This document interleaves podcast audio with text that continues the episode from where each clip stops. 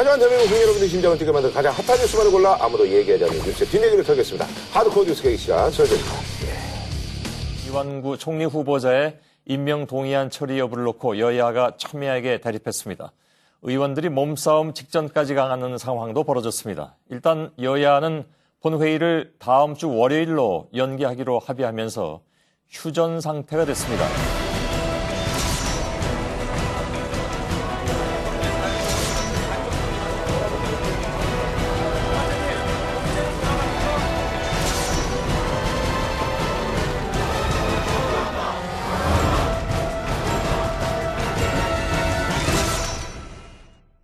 이완구 총리 후보 이제 지명자가 차남 뭐 사실 이제 뭐 경영 뭐 이런 것만 있는 줄 알았더니 뭐 차남 무슨 건보료라든지 뭐 또 그리고 뭐 땅 투기 뭐 이런 것도 해가지고 언론 뭐 통제 의혹도 있고 뭐 원내대표까지 한 분이라서 그냥 뭐 이렇게 어 그냥 크게 이렇게 공격을 하지 않을 것이다 그랬는데 야당 입장에서도 뭐 그 정도 밝혀지는 거는 파야죠.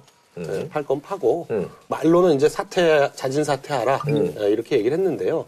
표결을 어, 통과를 못하거나 그러진 않을 거예요. 어쨌든 이제 최대한 흠집을 내겠다는 거죠. 네, 그렇죠. 어, 이참에 이제 박근혜 대통령 지지율하고도 이제 연관이 있으니까 더 이제 뭐 최대한 흠집을 내면 어. 총리로서 힘도 빠지고 아하. 최대한 하긴 하되 시운은 있는 분 같아요. 시운. 쉬운. 예, 예. 왜냐하면 앞에 총리 후보자 두 명이나 낙마했잖아요. 그렇죠, 그렇죠. 예. 그리고 만약에 이완구 총리 후보자가 낙마잖아요. 음. 그럼 정홍원 총리가 또한 또 스테이 해야 되잖아요. 그것도 완전 그러네. 코미디가 되잖아요. 그것도 그러네요, 진짜. 그러니까 아, 그분은 저기 마음 놓고 실내가 신쓰고있네. 그러니까 근데 저는 냉정하게 보면 거의 낙마선을 왔다 갔다 하는 지금 수준이라고 봐요. 어떻게 보면 저기 심해요. 예전에 그 안대희 네. 총리 후보 지명자 그분은 사실 지금 생각해 보면은 청문회 할 필요도 없었죠. 사실 그 정도면. 어 그렇게 거기는 그냥 돈을 많이 벌었다는 게 문제였잖아요. 지금 참 이게 참 이게 이게 참 시의성이 많이 있는 것 같아요. 네. 그러니까 제일. 센 게 운장이라고 그러잖아요. 운짱. 운 좋은 사람이 좋은데 그러네 진짜 안대희 씨는. 카드의 효과는 없어졌어요. 아하. 그러니까 반전 카드는 아니에요. 개가 카드. 네, 부담 카드예요. 음. 근데 이제 가장 요즘 이제 문제가 되는 게 이제 그 언론 통제 의혹이잖아요. 내가 대학 총장도 만들어주고 내, 내 친구도 대학원 놈도 있으니까 교수도 만들어주고 총장도 만들어주고 김명한 법에 기자들이 지금 초비상이거든 지들 아마 경, 검증이 보내주고 그 녹취록이라는 걸 제가 보니까 음. 네개 신문사 기자들하고 점심 먹으면서 얘기를 한 건데 음.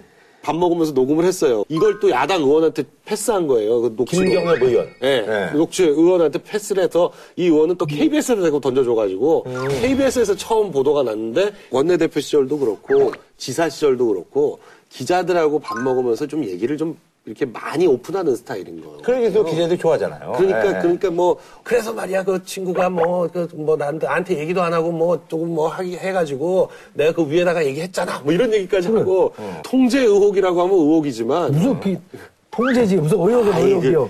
보통 그렇게 부장들한테 전화 많이 하죠. 그 기자 왜 그래? 막 그러면서 어 아 좀 그렇게까지 해야 되겠어 이거죠. 굉장히 좀 심각한 사안이에요. 언론 자유라는 거는 민주주의에서 굉장히 중요한 문제이기 때문에 이건 본인이 분명히 해명을 하거나 정리를 해야 근데 이제 뭐 그래서 문제고 이제 바로 이제 사과를 했잖아요. 적절치 못한 그 처신에 대해서는 다시 한번 관련 언론인과 또 언론 전반에 걸쳐서 사죄의 말씀과 함께 통렬한 반성을 하고 있습니다.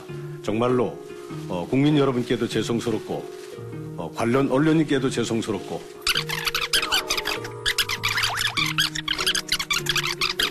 제가 100번 사죄의 말씀을 올리고 다시 한 번 의원님들과 국민 여러분과 어린 여러분들에게 정말로 어, 잘못됐다는 말씀을 드리지 않을 수가 없습니다. 다시 한 번 사과드리겠습니다. 저는 통제 의혹은 통제 의혹이라고 해서 제목만 듣고는 뭐가 뭐, 뭐 대단한 얘기인 줄 알았는데 그 녹취록 전체를 보니까 음. 아 이건 무슨 통제 의혹이야 통제 의혹이 아니야. 누구 패널을 네. 빼라. 음. 그래서 바로 해서 메모 넣겠다는 이런 대목도 있잖아. 아니, 그러니까 그런 얘기도 그게 통제이 뭐야? 그게 이제 뭐 어떤 패널인데 너무 이제 나는 너무 세게. 하니까 왜 저렇게까지 하냐 뭐 이러면서 어. 이제 얘기했다는 건데 그냥 국회의원이면 또 모르겠어 많이 양반. 근데 총리 후보자잖아요. 권력의 넘버 투라는 사람이 그런 음, 권력을 행사했다. 어 통제죠. 그게 무슨 그- 그- 권력이에요. 아니, 그럼 총리가 권력이 아니면 뭐야, 그러면? 그럼 뭐가 권력이야, 도대체? 그냥 전화해갖고 아니 그걸 그렇게까지 해야 되겠어 그렇게 한마디 한 거지 그게 무슨 통제예요 통제는 그러니까 뭐 우리 이제 아이고 저기 썰전에서 말이야 왜 그, 그렇게 얘기를 하고 이래 근데 그걸 이제 통계를 안 보신다는 얘기 아니에요 그렇죠 이제 그런 식으로 전화가 오면 아 네 알겠습니다 예 알았어요 아니지. 여기다가 강변한테 전화해서 그렇게 얘기하면 그렇게 받아들여. 저한테도 제가 그랬잖아요. 비서실장한테 전화 받은 적 있다고. 근데 그거는 그게 아니고 예를 들면 이 프로그램이 CP나 회사 간부한테 전화해서 예를 들면 이, 이 소장 빼라. 이랬다면 그거 통제죠. 분명한 거 아니에요? 내가 보니까 근데 이제 정치인들도 그렇고 연예인들도 그렇고 이게 요즘 이제 이 녹음 이런 게 아, 이거 이제 조심해야 됩니다. 아, 우리 강연 가서도 그거 조심해야 돼요. 아, 그래서 있잖아요. 사실 그래서 저는 예전에 이제 무슨 뭐 강연을 이제 할 때도 제가 그런 얘기를 했어요. 여러분들이 이게 카메라를 찍고 이러면 제가 말을 아주 재미없게 하고 또 제가 이제 할 말 안 하면 다 뭐 못하게 되니까 그걸 좀 빼달라고. 그 카메라 말을 꼭 다. 어, 아, 지금 요즘 강연하는 게 쉽지가 않아요. 그래서 강연해서 그래서 뜬구름 잡는 얘기밖에 못 하는 거예요. 여러분들 꿈을 크게 가지세요. 뭐 이런, 이런 거. 아니 왜냐면 아프니까 그럼 그렇지. 뭐. 어, 그래야지 무슨 뭐 실질적으로 아니 누가 말해 누가 그렇고 뭐 이렇게 해서 이런 얘기 하면은 그 다 두개 그걸 다 기사가 되는데 예 그거 참 힘들어요 아니, 그걸 힘드니까 그 총리 후보 대사님 조심을 해야지. 저는 사실은 편안하게 얘기하는 자리라는 전제로 얘기한 거를 녹취를 한 거에 대해서 난 누군지 모르겠으나 뭐 속 좋은 문화라고는 안 봅니다만 어쨌든 불거진 거에 대해서는 어쩔 수 없는 거잖아요. 공개를 해버렸는데 어떡할 겁니까? 정치인들이 이제 진짜 이제 참 입조심 좀 하셔야 되고 뭐 그죠? 뭐 연예인들도 마찬가지고. 근데 그 일반 분들도 마찬가지예요. 예, 그래서 이제 일반 분들도 뭐 사실 트위터라든지 이런데 이상한 거 글 남겼다가 이게 뭐 그래서 이제 저희 다 저희가 뭐 이제 조만간에 한번 다루겠습니다 뭐 잊혀질 권리 이런 얘기들만 나오고 그러잖아요 그러니까 메이지 유신의 주역입니다. 사이고 다카모리가 비밀 얘기는 선술집에서 한다는 거죠. 음. 시끄러운데 옆에서 막 들릴 것 같은데 워낙 소리가 섞이니까 네, 맞아요. 가까이 있는 사람만 알아듣는다는 거예요. 음, 그. 중요한 문제죠. 예. 알겠습니다. 자, 다음 소식은요. 담배값이 사실 이제 뭐올 초에 크게 화제가 됐었잖아요. 근데 이제 면세점의 그 담배값은 굉장히 쌉니다. 네. 뭐 해외 나가시는 분들 뭐 보시면 알겠습니다. 근데 이제 면세점 담배값까지 올린다는 소식에 거기서 어떻게 좀 이게 사보려는 사람들이 야, 이것도 이게 뭐 또 부족한 세수를 이것도 올리려는 거 아니냐. 뭐 이런 또 불만의 목소리가 좀 높아지고 있습니다. 그래서 이번에 준비한 주제는요. 면세와의 전쟁, 너의 세를 면하노라. 입니다. 예. 4,500원 올랐어요. 근데 그 저기 면세점은 이게 싸잖아요. 예. 세금이 없어가지고. 그렇지. 예. 그래서 저기 한갑에 이제 1,900원인가? 뭐 네. 그렇게 한다면서요. 좀 한다는 예. 아니 이게 담배값이 전체 담배값 비율 중에 세금 차지하는 게 훨씬 높잖아요. 그렇죠, 그렇죠. 60%가 좀 넘었던가 그랬던 것 같으니까 면세니까 세금 떼고 음. 돈을 받는 거면 살 수밖에 없는데 2,700원 음. 정도쯤 되게끔 어, 끌어올리겠다는 건데 명분은 외국의 면세점은 시중가의 한 70% 정도 그렇죠. 받는 거니까 우리가 2,700원으로 올려도 시중가의 한 60%밖에 안 되니까 그래도 싸다 이렇게 주장하는데 결과적으로 제가 볼 때는 이건 꼼수입니다. 음. 근데 뭐 이렇게 해서 뭐 얼마나 저기 뭐 세를 충당하겠어요? 예, 이거는 뭐 세금도 세금이지만 기존 담배하고 너무 차이가 많이 나니까 이렇게 되면은 면세점에서 판매하는 담배의 양이 훨씬 늘어날 경우에 이 판매가 줄어가지고 세금이 줄거든요. 그러니까 여기다 여기다 돈을 붙여가지고 세금을 받겠다는 것보다는 얼마 액수는 얼마 안 되는데. 네, 요 판매량이 줄지 않게 하려고 그게 큰 거죠. 아니 그럼 저기 이거 올리게 되면은 그 차익은 어떻게 되는 거예요? 그냥 다 세금으로 가는 건 아니죠? 아니요, 세금으로 가는 형태로 하려는 게 아니라 거의 애들 말로 반띵이죠, 반띵. 네. 그 반은 면세점의 이익으로 주고요. 음, 반은 어떤 기여금 뭐 이런 형태. 그러니까 아하. 세금이 아니라 뭔가 다른 방식으로 해가지고 아. 그 해당하는 기관 어디선가 그냥 받게. 세금이라는 형태로 받으면 안 되니까. 그러니까 뭔가 기금이나 뭐 이런 공익 기금으로 내라는 네. 건데 그게 세금이죠. 사실 여기만 세금이 없이는 안 되니까 여기도 세금을 땡기고 싶은 거죠. 공익 부담금 붙인다는 거는 일종의 면세에 대한 세금 붙이는 거 아니에요? 면세세예요. 아주 독특한 용어가 만들어질 정도였는데 현 정부의 세금 정책은 꼼생 꼼사다. 꼼수에 살고 꼼수에 죽는다. 그러니까 시종일관 꼼수로 세금 더 거두려고 하는 거기 때문에 꼼생 꼼사의 세금 정책이다. 자, 이거와 관련돼서 또 요즘 이제 뭐 해외여행들 많이 가시는데 그 정부에서 또 이제 그 면세 이제 구매 한도를 초과하면 여기에 또 그냥 아주 시원하게 또 가산세를 매기면 이제 거의 폭탄 수준에 예, 이걸 저기 때린다고 하는데 여기 내용을 좀 설명을 해 주시죠. 작년에 400달러에서 600달러로 올렸잖아요. 면세 한도를. 어, 한 70만 원 되네요, 그러니까. 네, 20년 동안 묶어놓고 있다가 올린 것 치고는 그게 많이 올린 건 아닌데. 근데 저기 뭐, 600달러도 큰 의미가 없어요, 사실은. 뭐살 게 별로 없어요. 사실 뭐 그냥 뭐 모찌나 뭐 이런 거나 사와야지 뭐 안 그래요? 뭐 월병이나 사와야지 뭐, 뭐 옷이나 뭐 가방 같은 거 사면 훌쩍 넘는데 뭐. 외국에 나가서 뭐 백이라든지 옷이라든지 뭐 하나만 사면 600달러 넘거든요. 넘는데 이걸 과연 들어오면서 신고를 해야 되나 말아야 되나 고민들을 많이 하고 대개의 경우에 잘 안 걸리니까 대충 그냥 들어왔거든요. 그러니까 들고 들어오든가 뭐 그랬죠. 뭐 들고 들어오든지 뭐 아니면 가방 안에다 넣으면서 뭐 거기다가 막그 쓰레기 같은 거 같이 집어넣어가지고 원래 들고 원래 들었던 거예요 뭐 이렇게 하고 옷 같으면 일부러 떼 묻혀가지고 뭐 이거 네. 뭐 마크 다 띄고 막 근데 그거는 뭐 어떻게 하는데 뭐 저기 할 수가 없어요. 아니, 뭐 자기 옷이는데 그거 뭐 어떡할 거야. 그러니까 그렇게 하는 사람들이 뭐 그 상습적인 사람들이 아니기 때문에 그쵸. 예. 그런 것까지 잡는다는 건 쉽지 않거든요. 그러니까 방법을 어떻게 하냐면 한 번 걸렸을 때 왕창 음. 왕창 먹여가지고 걸렸을 때 왕창 먹으니까 내가 안 하는 게 음. 낫겠다 이렇게 하려고 그거에 따라서 이제 이 폭탄을 지금 준비를 음. 한 거예요. 그래서 시행령 개정이 어떻게 되냐면 입국일 기준으로 해가지고 최근 2년 내에 음. 두번 이상 걸린 사람들 600달러 초과했는데 음. 그뭐 신고 안 해서 걸리는 게 두 번 이상이면 가산세를 60% 음. 내야 되는 세금에다가 추가로 60%를 더 내는 거거든요. 그러니까 세 번째부터 60%가 되는 거죠. 그러니까 가산세가. 엄청 큰 거예요. 예를 들어서 저기 뭐야. 한 400달러가 초과돼서 걸렸다. 그러면 이거 얼마 내는 거예요, 그럼? 세금을? 그러니까 400달러. 초과액이 400이다. 음. 그러면 400달러의 세금이 보통 이제 그거거든요. 20%. 음. 20% 내는 거에 60%를 더 내는 거니까요. 그러니까 20%면은 이제 뭐, 한 뭐, 80불, 80불 정도 되는 건데. 80불에다가 거기다 가산세로 60%니까 48달러 정도 더 내는 거죠. 어, 그러면 뭐 150불 정도 내는 거예요. 네. 어. 근데 사실 이제 뭐든지 이제 폭탄이 있으면 또 이게 뭐 당근이 있지 않습니까? 음. 당근도 있다고 하는데 자진 신고하는 사람한테는 세액의 30%를 감면해 주는 거니까 방금 같은 계산으로 1000불짜리를 사왔는데 600불까지 면세니까 400불에 대해서 20%면 80불이잖아요. 그러면 그 80불에 한 30%. 9만 원, 10만 원. 어. 네, 80불에 30%. 24, 24불. 24불. 24불을 깎아주는 거죠. 그렇군요. 예. 요거는 알고 가시는 게 좋을 것 같은데요. 이게 일반적인 물품은 600달러가 한도인데 술, 담배, 향수는 요 한도에 포함을 안 시킨다라는 거잖아요. 술의 경우는 최대 용량 1리터 이하. 아, 근데 400달러를 넘지 않은 선에서 한 병까지는 괜찮고. 그러니까 뭐 저기 발렌타인 30하고 조니워커 블루 정도만 이렇게 네, 이제 그런 정도는 되고. 어, 그러니까 그거 저 뭐 루이 14세 이런 것만 그런 안, 것만 안안 되는 되는구나. 아. 담배는 한 보루까지 된다고 그럽니다. 200개비죠. 그러니까 향수는 가격에 상관없다 그러네요. 음. 6, 60ml까지. 알겠습니다. 그러나 우리가 이제 들고 있는 그 수화물은 거기 이렇게 이제 하면서 그렇죠. 거기서 이제 바로 네. 체크를 하는 거고 맡기는 짐 있잖아요. 맡기는 짐. 그거 보는 분들 숨어서 이제 그것만 계속 보는데 그분들이 아주 업무 강도가 아니, 그러니까 굉장히 세다 그러더라고. 비행기에서 이렇게 짐 찾는 데 있잖아요. 이렇게 나오는 그 과정에서 엑스레이를 보고 음. 3초에 하나씩 이렇게 판독을 해야 된다니까 상당히 난도가, 난이도가 높은 기술을 갖고 있어야 되는 사람들이. 그러니까 되게 여성들이 많이 한다고 그러는데 엑스레이를 이렇게 엑스레이. 감시하는 음, 음. 그러니까 보이지 않는 손이 아니라 보이지 않는 눈이죠. 그러니까요. 어, 이게 종류별로 이렇게 딱지를 붙인다는 거 아니에요?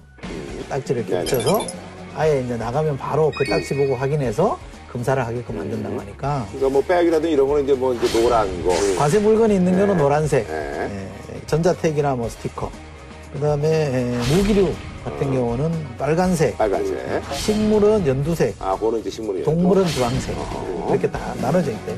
그래요. 그 저기 이제 그 산부인과 의사들 중에서도 이제 그 초음파 갖고 이렇게 달러들 어 그런 거 이제 구분하듯이 이제 그렇게 네. 하시는 것 같은데 그래서 뭐 아주 재밌네요. 그래서 관세청에서 이제 그. 이 판독 직원들, 자기네 직원들도 이제 민간업체 직원들 해가지고 이제 요것도 판독 무슨 뭐 대회까지 또, 네. 어, 한다고 합니다. 예. 그렇게 해서 저는 사기 부여를 하는 것도 좋을 것 같아요. 음. 자, 그거 말고 또 거기 이렇게 저기 돌아다니는 사람들이 있다면서요?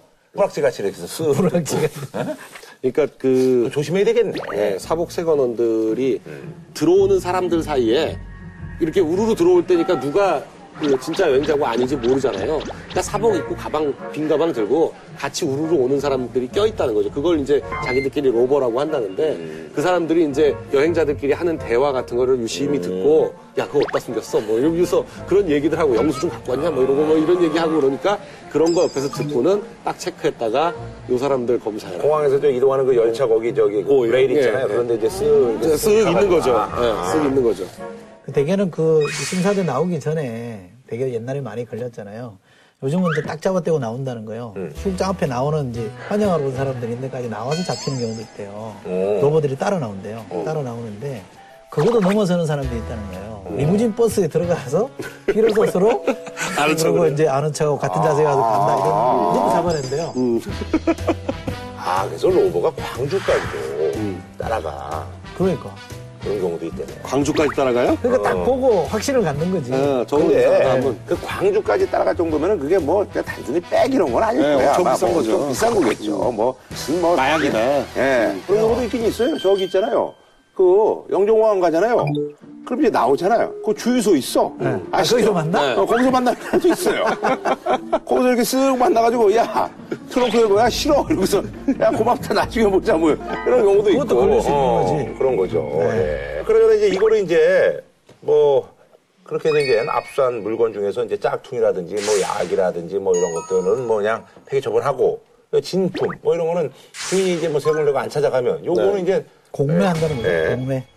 또 요게 아주 근데 또 좋은 물건들을 뭐 아주 싸게 살 수 있는 시중가에 한 20, 30%니까. 어. 아니 계속 유찰되고 그러면 한 30까지도 떨어진다는데요? 그러니까 40%까지? 그냥 우리가 흔히 알고 있는 명품 같은 거는 음. 그렇게까지 떨어지기 전에 아, 누가 이제 네, 가져가는 거라. 다 가져가니까 그 세관 공매에 나온 거는 100% 확실한 진짜라는 거거든요. 음, 음, 음. 대한민국 세관이 보장하는 그렇죠, 그렇죠. 어. 그러니까 정확하게 진품만 나오게 돼 있으니까 그거는 뭐 20, 30%까지 떨어질 일 없이 다 누가 하여간 사가는 거고요. 그 진짜 아까 말씀하신 것처럼 21년, 30년 이런 것들은 뭐 진짜 뭐 룸사롱 같은 데서 이제 유흥업소에서 이제 낙찰을 받기도 하겠네요, 진짜. 그 양주를 그렇게 해서 구해가서 파는 데면 좋은 놈사람. 좋은 놈사람이죠. 진짜죠. 아니죠. 이제 제가 봤을 땐 그거는 진짜 이제 지들이 먹으려고 그러는 거죠. 지들이 그럼요. 지들이 이제 뭐 이제 중요한 손님이라든지. 중요한 뭐, 손님이 어. 진짜 이거는 어, 네. 진짜 그런 단골들한테만 주려고 그러는 거지. 아니, 그러나 이제 인천공항, 인천국제공항이 사실 뭐 고객 만족도라든지 뭐 이런 건 이제 뭐 세계 1위만 이러잖아요. 네. 근데 거기 또 전 세계 어떤 공항도 뭐 면세점구 매출이 이제 2조가 넘지 않는데 여기가 2조를 넘겼다고 합니다. 아주 뭐? 그래서 아주 뭐 면세 굴지의 어떤 회사들이 여기 이제 다 이제 들어와서 뭐 이제 입찰권을 이제 따내려고 하는데 요번에 이제 또 다시 이제 또 5년간 운영할 수 있는 그런 네. 그 입찰 경쟁이 좀 시작이 되죠. 예. 근데 이제 재- 재밌는 거는 여기가 인천공항 면세점이 그렇게 흑자가 나는 또 면세점은 아니라는 거예요. 네, 비싸다면서요. 네. 이 임대료가. 임대료가 워낙 비싸고 이렇게 5년 단위로 재입찰하고 뭐 이러기 때문에 이 재입찰할 때 내는 그 보증금이 또 워낙 비싸고 그래가지고 여기 들어가는 거 자체로 수익이 나는 건 아닌데 네네. 상징성이 있어가지고 이제 들어가려고 하는 거죠. 그러니까 우리 말하면 이제 명동 같은데. 그렇죠. 볼 수가 있겠죠. 음. 어, 명동의 flagship store라고 해가지고 제일 대표적인 매장을 내잖아요. 그렇죠. 그 매장들이 되게 되게 적자가 난다는 다 거죠. 적자죠, 예. 임대료가 너무 비싸서 여기도 그런 식이에요. 그래서 롯데 면 세점하고 신라 면세점 같은 경우에도 이 인천공항 면세점에서 한 200억씩 적자가 난다는. 거예요. 그럼에도 불구하고 면세점이라는 게 되게 해외 명품 뭐 이런 걸 팔잖아요. 바잉 파워가 세진다는 거죠. 음. 대거 사올 수가 있기 때문에 그래서 그런 여러 가지 효과 때문에 여기 들어가는데 실제로 여기서 그렇게 크게 남지는 않는다. 음. 인천공항 면세점은 이제 일종의 그 재벌들이 하는 프로야구장, 뭐 프로축구단 같은 거죠. 아, 그, 그 자체로는 적자잖아요. 홍보 효과. 그렇죠. 근데 뭐 그룹의 홍보에 끼치는 영향을 감안해 보면 더 많은 일이 있으니까 매출은 적자지만 홍보는 흑자다. 또 여기 들어가야 면세점 이렇게 인천공항 면세점에서 팔아야 뭔가 좀 high quality다, 음. 고급이다 이런 인상을 또 주는 것도 있잖아요. 그러니까 나머지 다 고려하면 사실상 엄청난 흑, 흑자일 거예요. 음. 자, 지난 8일 일요일이었습니다. 박지원이냐, 문재인이냐. 아, 많은 관심들이 있었습니다만. 이인용도 있었습니다. 네, 이인영도 있었죠. 예. 제 친구입니다. 어, 근데 뭐. 떨어졌는데 이름 석자라도 나와야지. 네, 그러니까요. 예, 그랬는데, 예, 문재인 네, 의원이 이제 당대표로 이제 선출됐습니다. 예. 득표율 차가 얼마 안 났어요. 네. 45.3대 41.8이니까 음. 한 3.5%포인트 네. 차이가 났으니까 근소한 차죠. 초반에 문재인 의원이 출마 선언을 할 때만 하더라도 제세론이 있었거든요. 그렇죠. 아, 이건 네. 뭐 뻔하다. 그래서 아마 두 자릿수 정도의 격차가 벌어질 거다라고 생각했는데 결과는 맞췄습니다만 음. 생각 이상으로 접전이었다는 것은 음. 분명하게 확인이 된 겁니다. 네. 이번에 전당대회 룰이 어떻게 돼, 있- 있었냐면요. 네네. 대의원이 현장 투표를 해서 그게 45% 반영이는데요. 네, 대의원 45. 네, 예. 그리고 권리당원이라고 30, 하는 네, 예. 거기에 30%. 권리당원이 이제 그 돈 내는 당원이죠. 돈 내는 네. 당원입니다. 여기는 ARS로 조사를 했고요. 그리고 네. 그리고 일반 국민들을 15%, 그리고 일반 당원을 10%. 그러니까 25. 여론조사. 네. 네. 이렇게 여론조사를 통해 가지고 하는 방식을 했는데요. 대의원에서 현장 대의원에서는 네네. 45.05 대 42.66 그 최종 결과하고 비슷한 결과가 나왔는데요. 권리당원이 재밌습니다. 권리당원에서 박지원 의원이 45.76 대 문재인 의원이 39.98. 그러니까 여기는 거기서 많이 따라잡았네요. 여기는 박지원 의원이 5% 이상 앞섰습니다. 일반 당원은 박지원 의원이 44.41, 문재인 의원이 43.29니까 1% 정도 박지원 의원이 앞섰거든요. 그리고 일반 국민은 문재인 의원은 58.05, 박지원 의원이 29.45니까 거의 두 배가 나왔어요. 그러니까 이 선거 결과를 놓고 보면요.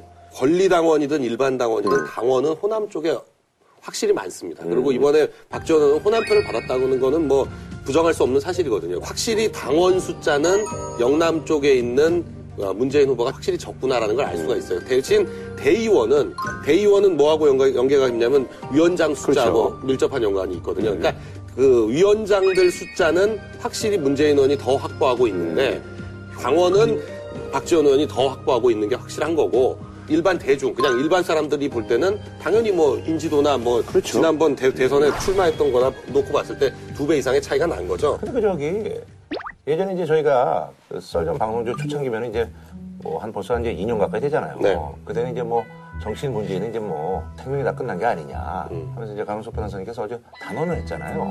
아, 끝났다고 그랬어요? 어 그때 그랬잖아요. 어, 근데 이제 문재인 후보는 진짜 여태까지 한 번도 뭐 이렇게 저격을 하거나 이런 적이 없어요. 큰 관심도 없고 아 그래요? 지금도? 지금도. 아니 근데 관심을 안 갖는 다음번에도 안 된다고 보니까. 아 그래요? 네. 사람의 권력 의지라는 게요.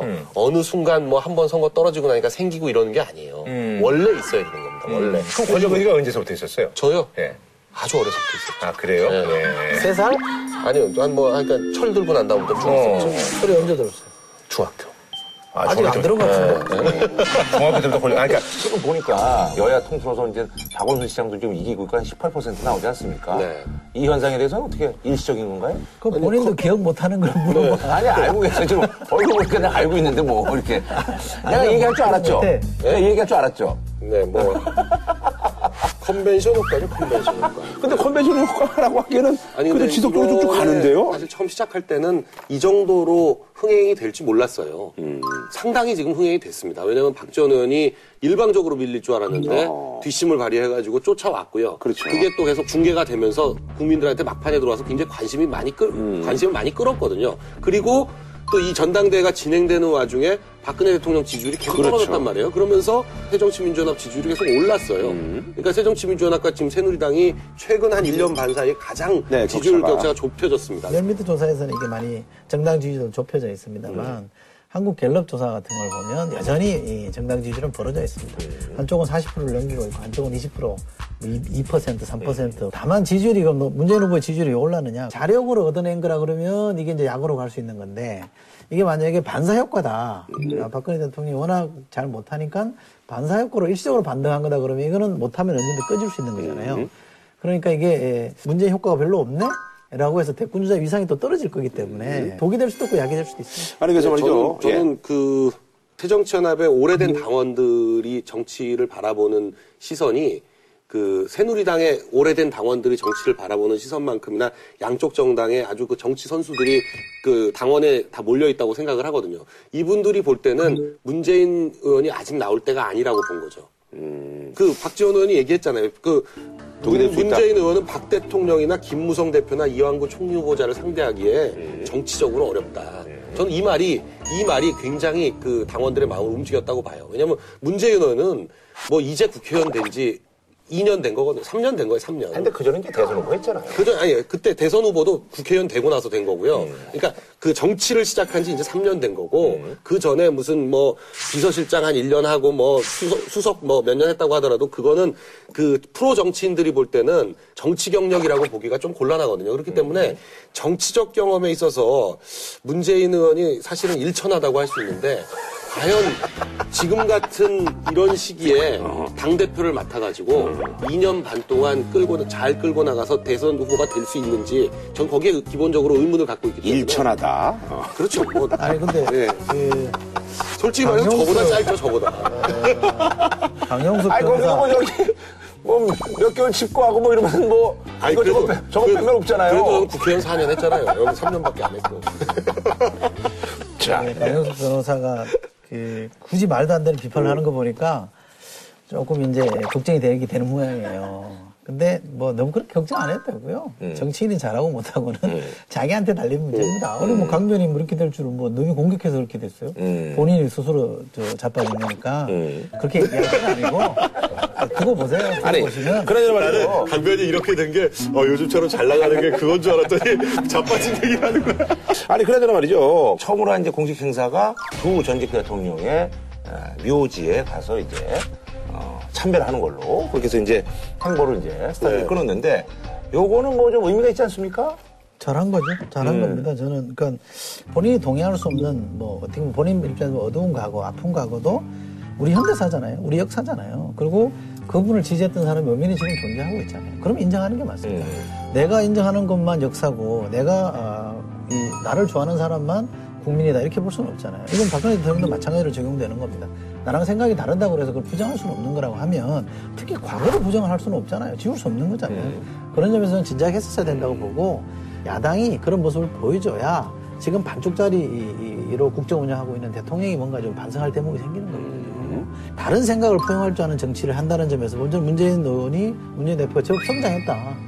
이번 전대를 통해서 성장했다는 느낌을 받는 거고요. 여기서부터 좀 더 더 나갔으면 좋겠어요. 2012년엔 그걸 안 했는데 2012년 대선 후보로서도 그렇게 안 했었는데 이번에는 어, 당대표가 되면서 첫 번째 행사로 그걸 했다는 거 상당히 상징적인 의미가 있다고 보고요. 네네. 다만 이제 정치는 결국 거기서 결판나는 게 아니라 그 어떤 하여간 진검승부를 하거나 아니면 당내에서도 정말 자기하고 정말 반대편에 서 있는 사람과 어떻게 그 결판을 낼 거냐. 뭐 이런 거에서 사실 드러나는 거거든요. 제일 대표적인 게 안철수 의원이 대표되면 뭔가 굉장히 뭐 할 수 있을 거라고 생각을 했는데 막상 해보니 합당해가지고 해보니 되는 게 하나도 없었거든요. 소위 말하는 이제 정치력인데. 정치력이죠. 그리고 새가 있어야 되고 정치력이 있어야 되고 뭐 이런 여러 가지가 필요한 건데, 그러니까 막연히 밖에서 그냥 뭐 호사가들이 주문하는 몇 가지 행동을 했다고 해가지고 그게 진짜 진정하다고 국민들이 인정해 주는 게 아니거든요. 그러니까 단순히 참배는 그냥 첫 단추에 불과한 거죠. 실제로 플랜들이 쫙 나와서 거기를 잘 실행시켜 나가는 게 이제 지지율 상승을 진짜 진정으로 이끌어내는 그런 길이겠죠. 어쨌든 뭐 이제 보수라든지 이제 중도 쪽에 상징적인 메시지를 던지고 아니 근데 그 저기 정청래 의원은 이번에 또 최고위원회 됐더라고요. 됐죠. 그 어. 정청래 의원 거 그것도 그, 이등으로 네, 그 당선도 제가 그 표를 주- 유심히 보니까 유심히 보세요? 네, 아니 그러니까 어떻게 해서 2등이 됐지 그래서 한번 보고 봤죠. 지역구잖아요. 네, 어떻게 2등이 됐나 이게 신기해가지고 2등이더라고요. 예. 네. 때 대표 당들만 때문인데. 성장하고 있는 게 아니야. 아니 그러니까 아니 그래서 있다니까. 제가 그걸 그걸 분석한 걸 보면 대의원 권리당은 다른 의원들에 비해 다른 후보들에 비해서 안 나왔어요. 압도적으로 어디서 많이, 많이 나왔냐면 일반 국민에서 23%가 나와가지고 1등한 주승용 의원보다도 한 8%가 더 나왔어요. 그러니까 그걸 딱 보면 뭘 알 수 있냐면 역시 일반 대중한테 먹히는 거는 많이 화면에다 들이 그러니까 얼굴 보이고 뭔가 해는 본인도 공을 했다는 거 아니에요. 여기서 많이 얘기하고 그래. 여기서 얘기해 준 것도 크고요. 뭔가 센 얘기하고 그런 거 그런 게 역시 먹히는구나. 되게 보면 자기 목소리가 있는 정치인들을 국민들이 좋아합니다. 그냥 열심히 그러니까 조직의 구성원으로서 이렇게 막 열심히 이렇게 따라다니는 스타일보다는 어쨌든 좀 버틸 때는 버텨주고 어, 할 목- 자기 목소리를 내주고 이런 정치인들을 좋아하는데 그런 점에서 정청래 의원은 상당한 강점을 보였던 것 같고 문재인 의원의 숙제는 저는 표현을 하자면 문재인 의원이 이렇게 열어야 될 문은 통합은 저는 아니라고 봅니다. 그러니까 지금 야권은 끊임없이 통합해 왔거든요. 안철수 세력까지 다 들어와 있기 때문에 상당히 통합성이 높은 정당이에요. 그런데 여기에 또다시 통합으로 승부를 보겠다 이렇게 얘기하면 저는 그거는 뭐 이기는 전략은 아닐 거라고 보고 역시 답은 혁신의 문을 열어야 됩니다. 혁신을 어떻게 해야 되는데 이 혁신의 핵심은 결국 사람 문제거든요. 친노라고 하는 자기 이 계파의 사람들을 일단 멀찌감치 떨어뜨려 놓고 그 다음에는 총선 때 대대적인 물갈이를 해서 친노의 프레- 친노 프레임이 아니라 혁신의 프레임으로 가는 분야를 보여줘야 이길 수 있는 거기 때문에 그렇지 못하면 지난번 2012년 총선처럼 이길 듯 이길 듯 하다가 못 이기는 그런 상황이 올 수도 있습니다. 저는 문재인 의원, 문재인 대표의 이제 추- 가장 큰 숙제는 문재인의 정치가 뭔지를 보여줘야 되는 거예요. 이게요. 지금까지 문재인은 그냥 친노의 수작 그 외에 아무것도 아니었어요. 그러니까 지난번 대선에도 그냥 노무현 대통령의 한을 풀러 나온 것 같은 느낌 외에 문재인이 과연 어떤 사람이고 어떤 정치를 보여줄지에 대해서 그 뭐가 이렇게 보이는 게 없는 거예요, 선명한 게. 문재인의 정치가 어떤 것인지, 그리고 문재인이 만일에 집권을 하게 되면 어떤, 나- 어떤 대한민국이 펼쳐질 것인지에 대해서 그런 어떤 선명한 뭐가 있어야 돼요. 그리고 결국 사, 람들이 모여, 모여드는 것도요, 집권 가능성이 있으면 어, 디서든지 모여듭니다. 집권 그렇죠. 가능성이 네. 있으면 공무원들도 서로 줄을 대려고 그러고 뭐 온갖 사람들이 다 모여들거든요. 그러니까 그걸 보여주기 위해서는 결국 문재인 의원, 본, 문재인 대표 본인이 어떤 정치를 하겠다는 게 확실하게 선명하게 드러나야 될 것 같다. 알겠습니다. 자, 다음 소식. 네. 청와대 소식이 뭐 많이 나오네요. 휴지통이 이제 90만 원짜리다 하는 그런 보도가 있었어요. 예. 휴지통 90만 원짜리. 이거 뭐, 뭐, 금 도금을 하거나 진짜. 명품 어떤 뭐 회사 콜라보 이런 거 아닌 이상은 사실 90만 원짜리 이거 휴지통이 이게 힘든 건데, 이거 어떤 일인지 좀 밝혀주시기 바라겠습니다. 청와대가 발주한 휴지통이 있는데 네네. 그게 시가가 90만 2천 원짜리, 뭐 93만 원짜리 이런 네네. 건데 이, 게 등록을 해야 되거든요. 그렇죠, 그렇죠. 국가재산이기 때문에 예. 왜 국가재산은 다 딱지가 이렇게 붙어져 있잖아요. 그 우리 저기 학교 가면 이제 뭐 칠판도 마찬가지 아닙니까? 예, 예. 이게 다 신고하게 돼 있는데 구매한 것과 신고하는 것이 우선 이제 품목이 다르다라는 아하. 게 하나 있고 그 다음에 JTBC가 확인을 해봤더니 해당 판매 회사에서는 우리는 그런 거안 아하. 판다라고 했다는 거예요. 식별 번호가 허위로 기재된 고가품 가운데 일부는 상품 자체가 아예 존재하지 않았습니다. 에서 판매하는 휴지 크리넥스함 중에서 네. 해당 90만 원짜리 혹시 있나요? 그런 게 어딨어요. 그러면 이게 앞뒤를 맞춰보면 어, 금액을 사기를 쳤든지 거짓말을 했든지 그죠? 국가나 지방자치단체가 어떤 물품을 살 때 조달청에 있는 그 물품 식별 번호 이런 것들을 쭉 등록하게 돼 있어가지고 거기에 있는 물건으로 사도록 돼 있나 봐요. 그리고 만일에 없는 물건일 경우에는 조달청장한테 이거 목록을 추가해달라 이렇게 해가지고 목록을 추가해야 되는데 지금 보면 실제로 산 물건은 조달청에 있는 식별번호 상으로는 들어가지 않는 다른 물건을 산 거죠. 좀 사이즈가 더 크네요. 네, 실제로 사이즈도 보니까. 크고 물건도 아마 전혀 다른 형태인 음. 것 같아요. 여기는 유니데코라는 회사에서 만든 걸 올려놨는데 뭐 동명가구라는 데서 한 걸로 돼 있는 걸 보면 전혀 다른 물건을 샀는데 음. 사놓고 보니 그걸 올릴 만한 그 식별 번호 자체가 없으니까 제일 비슷한 거에다 갖다가 올려놓은 거 아닌가 지금 그렇게 보여지고요. 어, 뭐 청와대도 그렇게 얘기하고 있어요. 그러니까 음. 청와대가 잘못한 게 있다면 식별 번호를 새로 조달청장한테 얘기해서 음. 올렸어야 되는데 그걸 올리지 않은 게 잘못이고요. 근데 다만 이제 왜 쓰레기통이 90만 원이나 하냐 이, 이 문제가 남는데 이게 진짜 이 쓰레기통이 90만 원인 건지 주문 제작해서 아니면 뭐 한 15만 원짜리를 사놓고 75만 원 정도를 어떻게 따로 예산을 전용한 네, 건지. 전용을 했든지 뭔지는 모르겠어요. 좀 전혀 좀 밝혀지진 않았는데 음. 청와대 예산이라는 게 예, 그렇게 막 그, 막 이렇게 쪼달려서 쓰지 않아요. 음. 제가 알기로. 그리고 뭐 감사에 뭐 지적당하거나 이러지 않습니다. 그러니까 전용했을 것 같지 않거든요. 그러니까 누가 뭐 속된 말로 깡한 건 아니에요. 10만 원짜리를 90만 원으로 해서 80만 원 자기가 먹으려고 이렇게 했다. 우리가 그렇게 보기는 어려워요. 흔히 이제 얘기하는 이제 부풀리기 그런 건 아닐 거다. 그건 아니다. 분명히 이제 비싼 휴지통일 거다. 그렇죠. 아하. 그러니까 이게 주문 제작이라는 데서는 무슨 답이 있지 않을까. 하긴 뭐 골프채 같은 것도 말이죠. 네. 사실은 뭐 싼 거 중국산 엄청 싸요. 한 40만 원이면 사요. 근데 사실 뭐 비싼 거 저기 뭐 드라이버 하나에 막 500 뭐 그래요. 그러니까 뭐 이건 부풀리기는 아닐 것이다. 근데 이게 누구의 취향일까요? 사실 뭐 대통령이 뭐 이렇게 했을 리는 없을 거 아닙니까? 어, 대통령이 직접 뭐 네. 이거 사라 그러진 않았겠죠. 근데 가까이 모시는 게 부석실장, 아까 말한 제일 부석비서관, 제2 부석비서관이 다 대통령을 15년씩 아하. 모셨던 사람들이니까 취향을 잘 아는 거죠. 그런 점에서 보면 거기에 맞추려고 했을 수도 아하. 있다라고 생각하고 근데 청와대 사실 건축비도 예전에 보면 그 일반 건물 건축비보다 훨씬 많이 들여서 짓거든요. 음, 그렇겠죠. 네, 그리고 네. 가구 같은 것도 일반 공무원들이 쓰는 가구하고는 좀 다른 가구들을 갖다 놓는 것 같더라고요. 아, 그렇겠죠. 그 영빈관 네. 같은 데 놓여 있는 쇼파나 이런 걸 보더라도 음. 똑같게 보이는 쇼파라고 그래도 원목이냐 아니냐에 따라서 가격 차이가 현, 현격하게 나거든요. 음. 그러니까 이런 쓰레기통도 이를테면 뭐 원목 통으로 제작했다. 그럼 90만 원 가능하죠.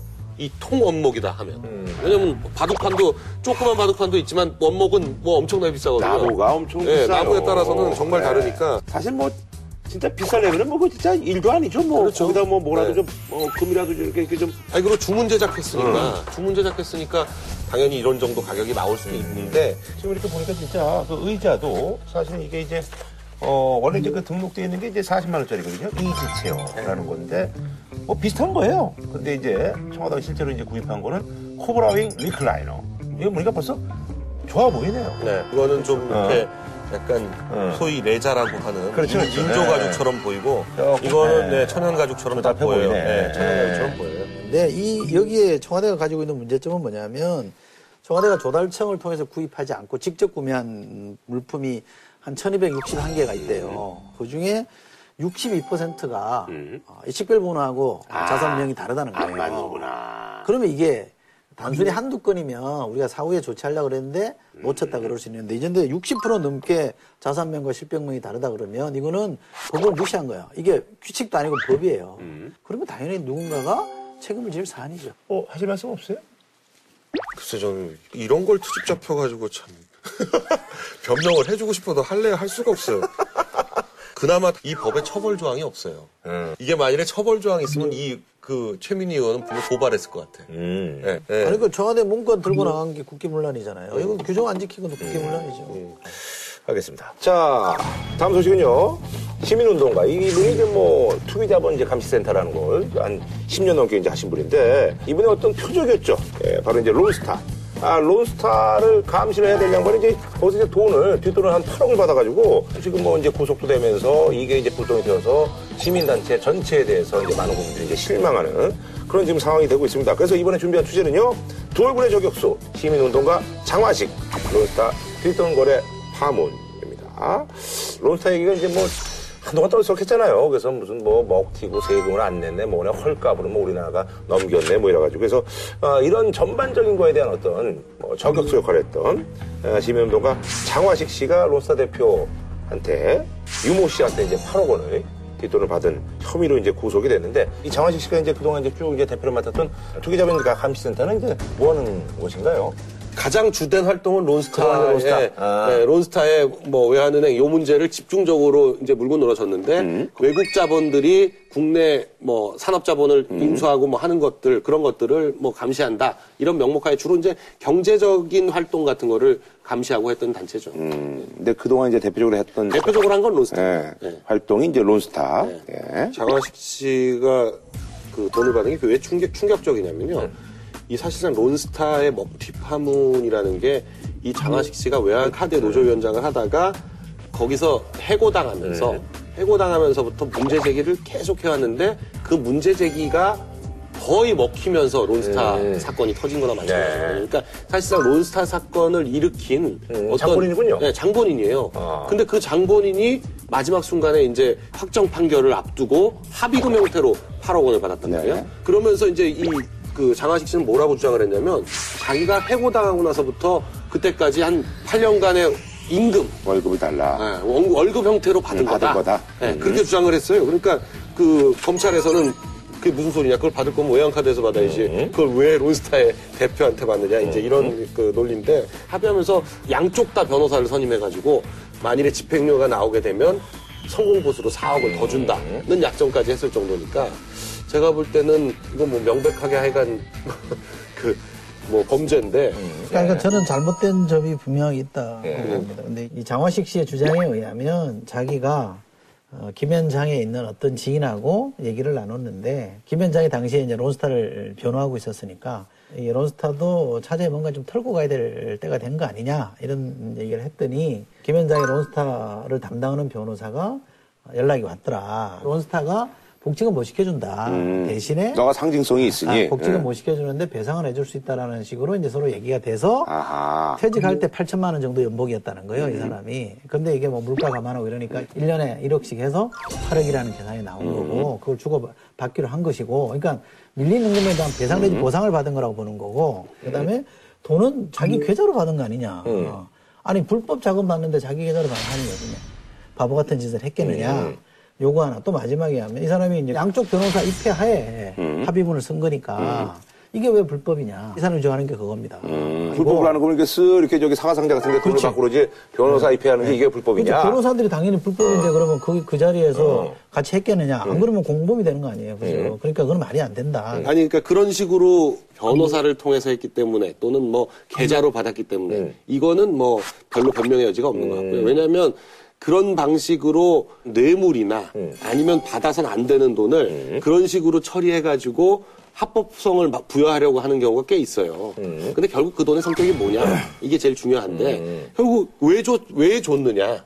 떠들지 말게 하다, 말아달라고 한원서 써달라고 준 거고 계속 그동안 문제 제기를 해왔으니 문제 제기를 못하게 하려고 준 거고 그또 그 그러고 나서 조용했으니까 탄원서도 써주고 그러니까 이건 뭐 그 문제는 그 명백한 건데 변호사를 통해서 받았다거나 생각해요. 그건 뭐 별로 그 아니, 그러니까 중요한 건 저는 아니고요. 저 같은 사람이 볼 때는 불법인 줄 알고 만약에 양쪽 변호사, 그것도 김현장에 속해 있는 변호사가 나와서 참여했다.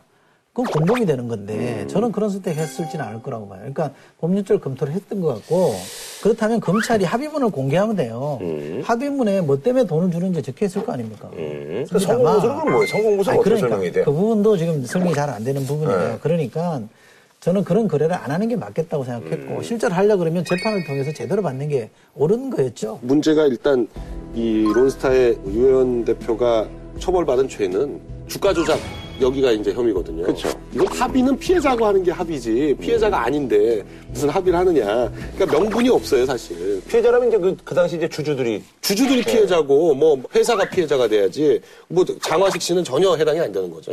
아니 그러잖아 이 장화식 씨란 분이 이제 원래 이제 외환 카드에 다니시던 분인데 그 외환카드 노조위원장. 네. 그 후에 이제 여러 가지 이제 또 꾸준하게 이제 시민운동가로서 이렇게 입지를 좀 넓혀 오신 분이죠. 이분이 네. 2001년에는 민주노동당으로 또 그 국회의원 후보로 나간 적도 있고요. 음, 가장 최근에는 안철수 의원이 준비했던 신당 창당 그 준비기구 역할을 했던 새정치 추진위원회 새정추. 네, 아. 새정추의 전문가 출신 추진위원으로 들어가가지고 그런 어떤 위원 역할도 하기도 했었고요. 또 그리고 뭐 임종인 전 의원하고 함께 김앤장에 대한 내용을 담았던 책이 있어요. 그런 책까지 냈던 적이 있을 정도로 굉장히 다양한 활동을 했던 분이에요. 그래서 나름은 어떤 이 시민운동 쪽에서는 꽤 이름이 있었던 아, 분입니다. 저는 이분이 뭐 현재 드러난 것만으로는 비판을 피해갈 길은 저는 없다고 봅니다. 그리고 법적으로 문제가 있다면 처벌받는 것도 저는 뭐 불가피하다고 보는데 문제는 완전히 이 나쁜 사기꾼. 그러니까 겉으로는 투기자본 감시한다 그러면서 뒷돈으로는 돈을 땡겨서 먹은 이런 얼굴의 사나이냐. 저는 그- 그렇게까지 볼 일은 아닌 것 같다라는 생각을 하는 거고요. 그런 점에서 보면 이 하나 건 때문에 이, 이 사람이 뭘 잘못했는지를 정확하게 가리지 않고 무조건 시민단체를 매도하는 거는 저는 일종의 그것도 정치 공세라고 봅니다. 가끔 이제 시민단체에서 기업들한테 후원받는 경우가 있거든요. 그러니까 후원을 받지 않을 수는 없어요. 시민단체가 뭐 어떻게 유지가 되겠어요. 뭔가 그 활동비라든지 뭐 이런 거를 뭐 회원으로부터 회비로 걷거나 아니면 어떤 식으로든지 협찬 후원을 받아야 되는데 자기가 감시하겠다고 하는 단체로부터 돈을 받아버리면 이거는 유착하는 게 돼버리니까 그럼 시민단체의 존재 의의가 사라지는 거죠. 영화에서 가끔 보면 이렇게 보면 이게 저격수가 그 저격 대상하고 이제 사랑에 빠지는 경우가 있잖아요. 그렇게 지켜보다가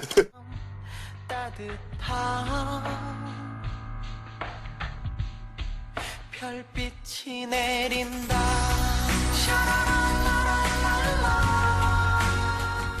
그런 것도 없이 전체적으로 다 후원 때문에 개인 후원금으로 어, 버텨야 되는데 근데 뭐 개인들도 다 요즘 먹기 힘든 먹고 살기 힘든데 후원할 여력이 있겠습니까? 그러니까 다들 여력이 힘들고 취약한 재정 여건을 어떻게 좀 해보려고 하는 시도를 할 수도 있죠. 근데 그거는 아마 시민운동 하시는 분들이 간간히 받을 수 있는 유혹인데 그 악에 맞서기 위해서 어, 작은 악, 소악은 괜찮다라고 생각하는 거는 굉장히 위험하다. 그러니까 불법은 안 된다. 어쨌든 법은 지키면서 해야 되는 거니까 그런 점에서 좀 틈이 안 보이게끔 스스로를 되돌아보는 계기로 삼아라. 그런 말씀 드리고 싶습니다. 시민단체는 로비노시 아니다. 네, 의적단이 아니거든요. 네, 활빈단도 아니고. 남의 돈을 뺏어가지고 나눠주겠다는 식으로 생각해서는 안 된다. 네. 알겠습니다. 저희는 다음 주에 찾아뵙도록 하겠습니다.